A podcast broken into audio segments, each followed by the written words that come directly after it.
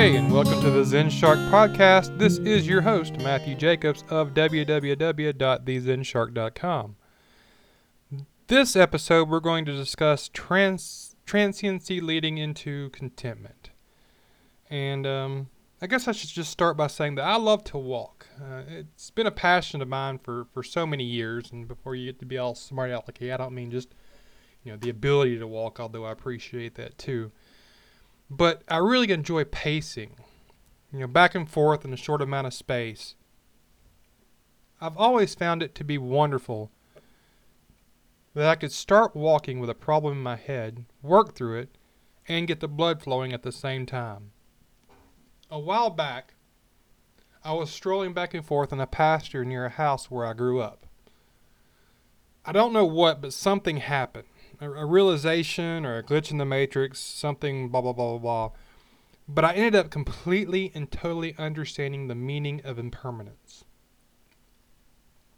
I noticed that I had walked only about 50 feet or so in just a few seconds, yet somehow was a completely different person in a completely different location in this world. I had heard and read for so many years that everything changes and that was the basic truth for existence. This truth, of course, is undeniable, but until that moment I had never really gotten it, never understood it. And this may seem minor as you hear it, and in reality, I guess it is minor, but it's still one of the most important moments in my life so far. See, when you accept the fact that everything changes, then all life's problems seem to just go away. If you can't accept that fact, then everything kind of remains troublesome and irritating. Suzuki once announced that we should find perfect existence through imperfect existence.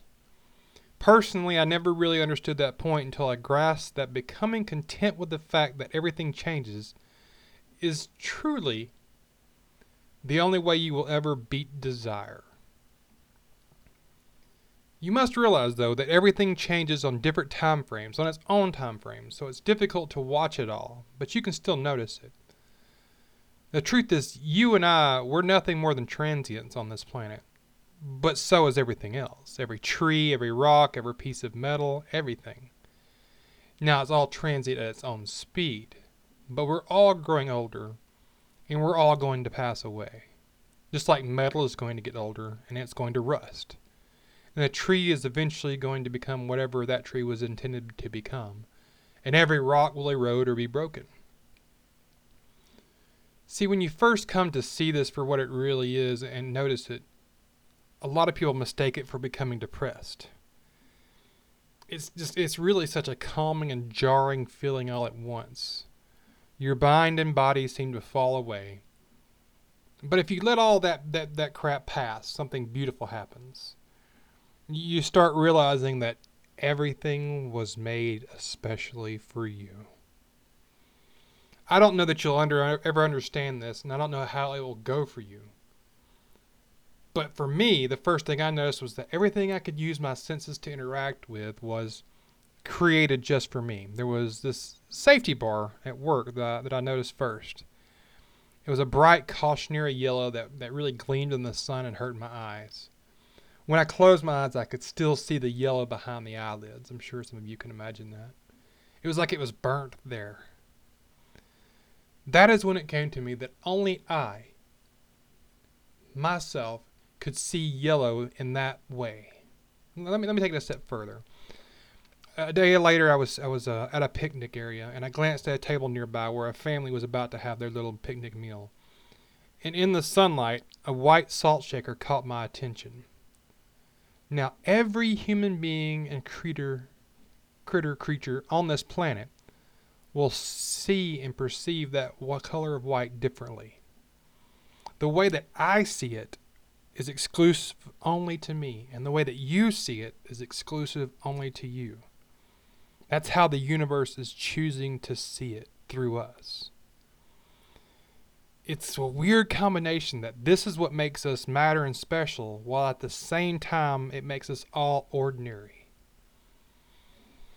The next meal I ate after this, I remember I toyed with the fact that the fruit that I was eating was flavored just for me, in the fact that only I would taste the fruit the way that I did. And and for some reason, for me personally, this brought me great joy. And I fell directly into the trap of mindfulness as it is described these days in the Western culture. I detest that way the word is used here now. But you know, I'll discuss that more later. Let's get back to this. Here's the trap. Yes, everything is truly made for you in this universe. But if you come become so hyper aware of this, you end up trying to predict the future, which leads to desiring, which will spiral you into a deeper state of despair, more so than you ever were. It inspires discontentment. To show you what this is, I'll have to use some sort of an example. I've heard so many masters and students describe this phenomenon that it really is re- hard to require or to recall my own what mine was. So I'll just I'll just use what I have here as a teaching tool. And I have uh, a I have brought with me into the studio, perfect timing, a banana. I get to combine some of my two favorite things, eating and teaching.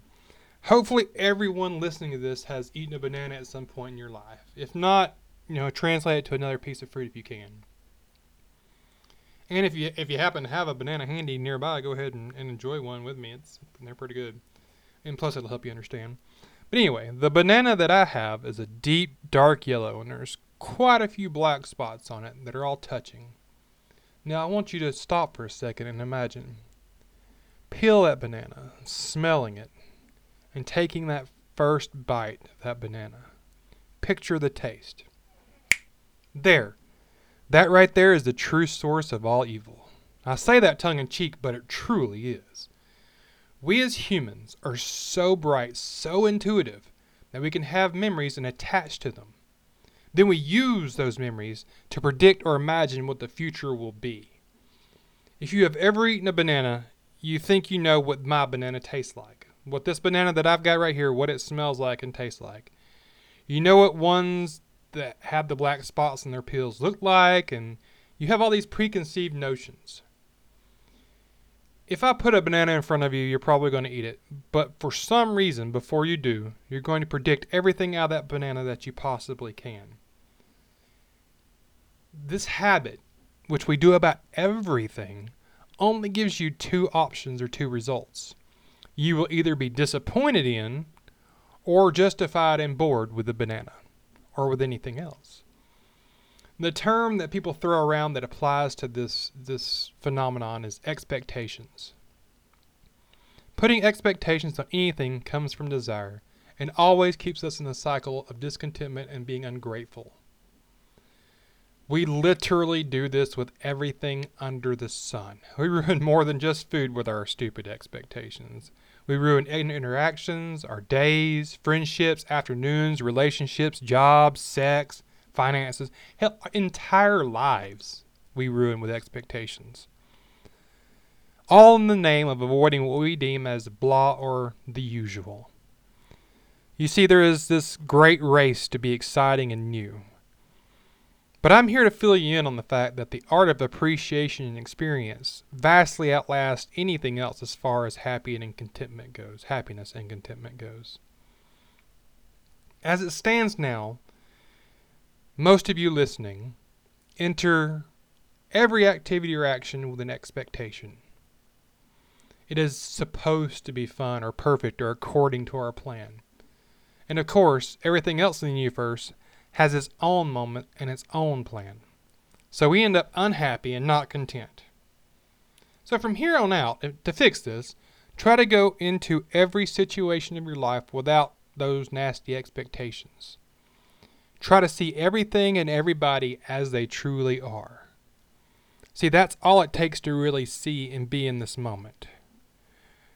From this, you will truly learn to be grateful and appreciate everything just as it is, like it is. And, and like it's the first time you're experiencing it, because it will be.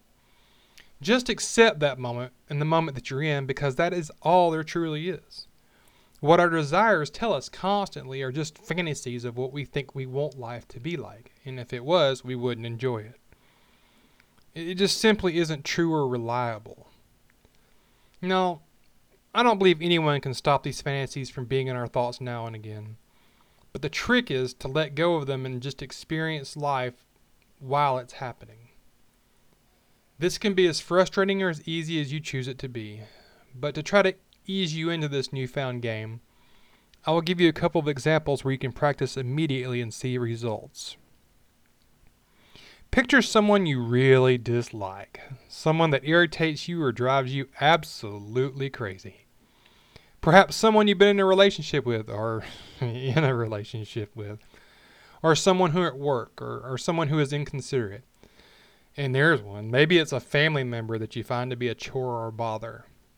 Now, realize that all your frustration and all your irritation comes simply from the way you have placed an expectation on how that person should act, in your opinion. So when they don't match up with this fancy idea that you have invented for them, you end up unhappy or suffering. Stop expecting anyone to live up to your expectations. Just be open to that person, let them be, and their mistakes. Because, quite frankly, you ain't perfect yourself. And you can let go of that frustration as you can with anything else because it's simply yours to let go of. Now, I know I'm making this all sound a bit easy, and we would all like to fantasize that it is easy or that it will be easy to make fundamental changes in your life.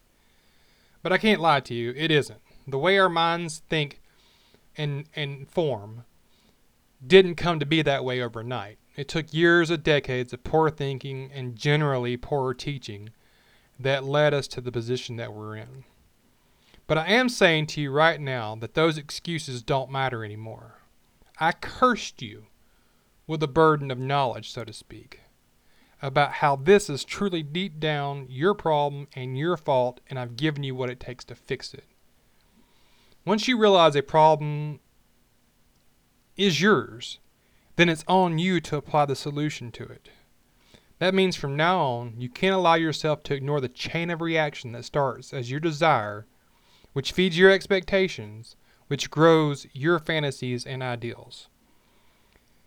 This means that you must teach yourself to see all emotions that come are just indicators of expectations you may not even realize that you had. I've stated this many times before and it bears repeating. And I know this is a kick in the teeth, but your unhappiness, your loneliness, your depression, your anger, and your sadness are in fact all yours. You caused them. You must start letting these desires and expectations go then you must remember to keep trying to let them go. It is a process, but once again, it's your responsibility, and nobody is coming to save you. Nobody can. My sincerest encouragement to you is the fact that this that doing this process can be quite fun. Once you drop the desire that you will be perfect at this or that you'll be perfect at letting go, then you'll be free to apply it whenever and wherever you can. And like with anything else, the more you do it, the better you'll get at it. I constantly catch myself and laugh at myself now all the time when I start to get annoyed with someone. And I do quite often. But I do understand, and I hope that you all do as well, that each and every moment is a gift to be appreciated and to be grateful for. That is all life really is a collection of moments to be treasured. And life is truly the only thing worth living for. So anyway, after you start applying all these newfound things, you will start leading a life of, of contentment. You'll start leading that way. This will be scary to some and confusing to others because lots of people confuse contentment with happiness.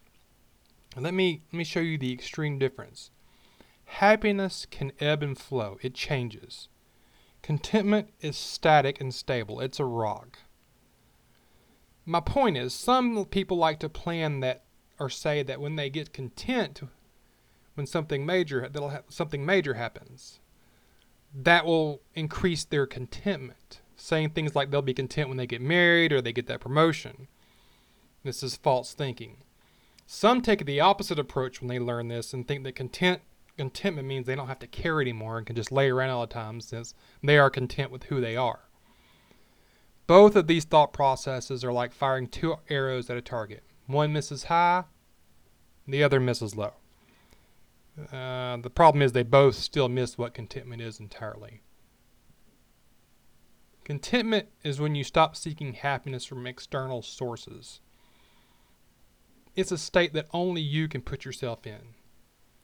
It's so powerful that no matter what happens in the external world, it cannot shake the peace that you can create for yourself. So, I've already explained how to get to contentment by noticing your desires and fantasies and expectations and letting go of them. But there is one more part to it that's where you learn to trust yourself to apply the same technique inward by noticing that you can see through all the smoke and picture the truth. The truth comes when you see that in reality, we aren't bad in any way whatsoever. We are only bad in relation to expectations we have of ourselves. Once you part ways with this way of thinking, the only logical thing left is the part where you give yourself a break and the fact that you let it sink in that you're an amazing, unique human being. And that, my friends, is when you become satisfied. Satisfied is just a slide right over to contentment. Well, that, my friends, is where I'll leave you to ponder this for this time. I do appreciate you listening to another episode of the Zen Shark podcast. I am your host, Matthew Jacobs. Goodbye.